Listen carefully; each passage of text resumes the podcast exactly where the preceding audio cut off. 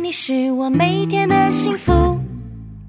My friend, my friend，和你一起是我每天的幸福。我是你一生好朋友，永远陪伴你直到永远。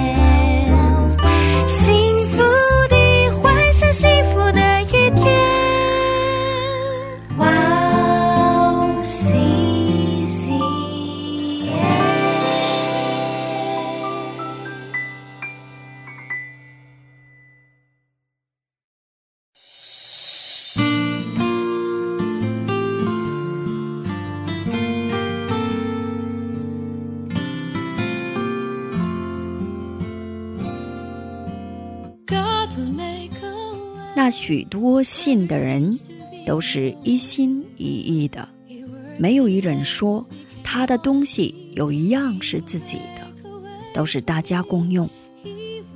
使徒大有能力见证主耶稣复活，众人也都蒙大恩，内中也没有一个缺乏的，因为人人将田产房屋都卖了，把所卖的价银拿来。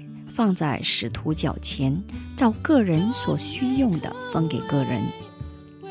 亲爱的听众朋友们，祝内平安，我是主持人汉娜，很高兴在直营这栏目中与大家相约，在主内祝福每一位听众朋友。人们为了满足彼此的需要，自发的卖掉了自己的所有。无论是物质上还是精神上，当我们了解别人的需要时，我们心中做工的神的恩典就会非常强烈，像初期教会一样，是我们能够从内心深处非常愿意与贫穷的人们彼此分享。这使我们在主里面怀着一心一意的信徒，成为神的恩典的器皿。神的恩典在你里面是怎样工作呢？为了见证神的恩典，能和其他人分享什么呢？我们先去听一首诗歌，盛小梅唱的《耶稣在我里面》，然后再回来，我们待会儿见。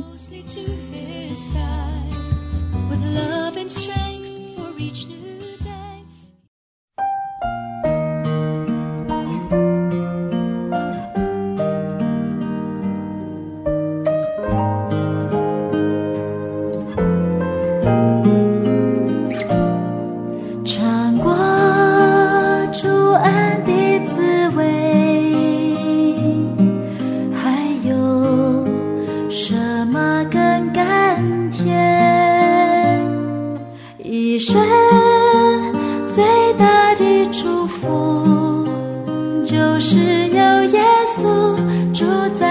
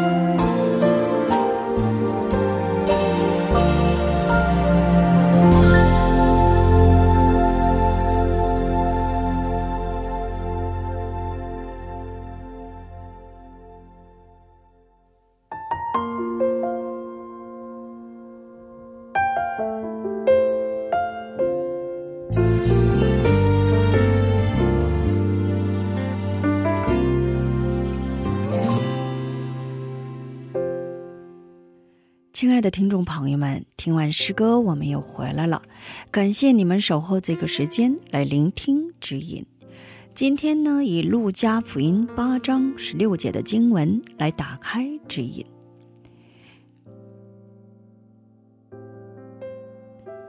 没有人点灯，用器皿盖上，或放在床底下，乃是放在灯台上。叫进来的人看见亮光。我们一起来聆听今天的指引：珠宝和煤油灯。一个少年住在江原道煤矿村。少年整天和朋友们玩耍，捡到了发光的宝石般的石头。不知不觉天黑了，父亲从煤矿回来，少年自豪地拿出了一块石头，然后带着自豪的表情说道：“爸爸，看这个，漂亮吧？和朋友们一起玩的时候捡到的。我长大后也要像成为像宝石一样的人，总是像宝石一样闪闪发光的人。”听了这话，父亲望着少年，朝着床边挂着的煤油灯走去，用火柴点着了火，于是黑暗的房间变得明亮起来了。父亲给少年看了一盏煤油灯，并这样说道：“孩子啊，比起像宝石一样的人。”我更愿意你成为像煤油灯一样的人。少年因为无法理解父亲的话，要成为风一吹就会熄灭的微不足道的小煤球一样的人，所以露出了茫然的表情。于是父亲仔细的解释了：“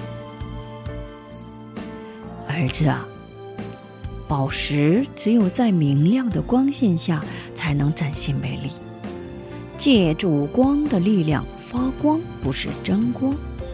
当世界一片漆黑时，你要像煤油灯一样燃烧自己的身体，成为照亮世界和人心的人。很多人在黑暗中孤独、痛苦地生活着。向着那些人要成为灯笼，用温暖的爱去包容，成为朋友，伸出援助之手，帮他们得医治时，才能变成美丽又幸福的世界。好，我们一起来分享一下今天的指引。我们想成为像宝石一样发光的人，为了显出自己的光。拼命着，但是耶稣成为世界的光来到了我们当中，把自己烧得像蜡烛一样，照亮了坐在死亡的阴影和黑黑暗中的人。耶稣为了拯救、祝福我们，背起了十字架，受尽了苦难，成为了照亮世界的煤油灯。家都在努力成为什么样的人呢？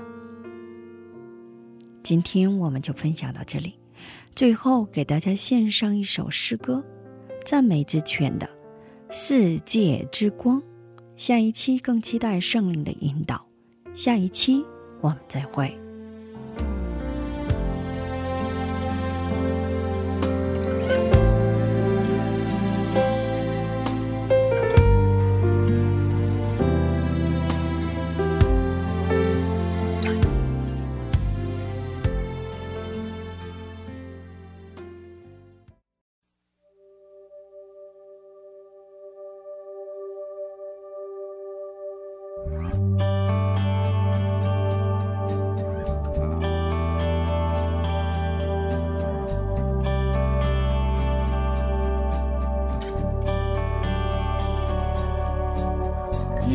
稣，世界的盼望，唯一的真光，照亮一切黑暗。耶稣，道路真理和生。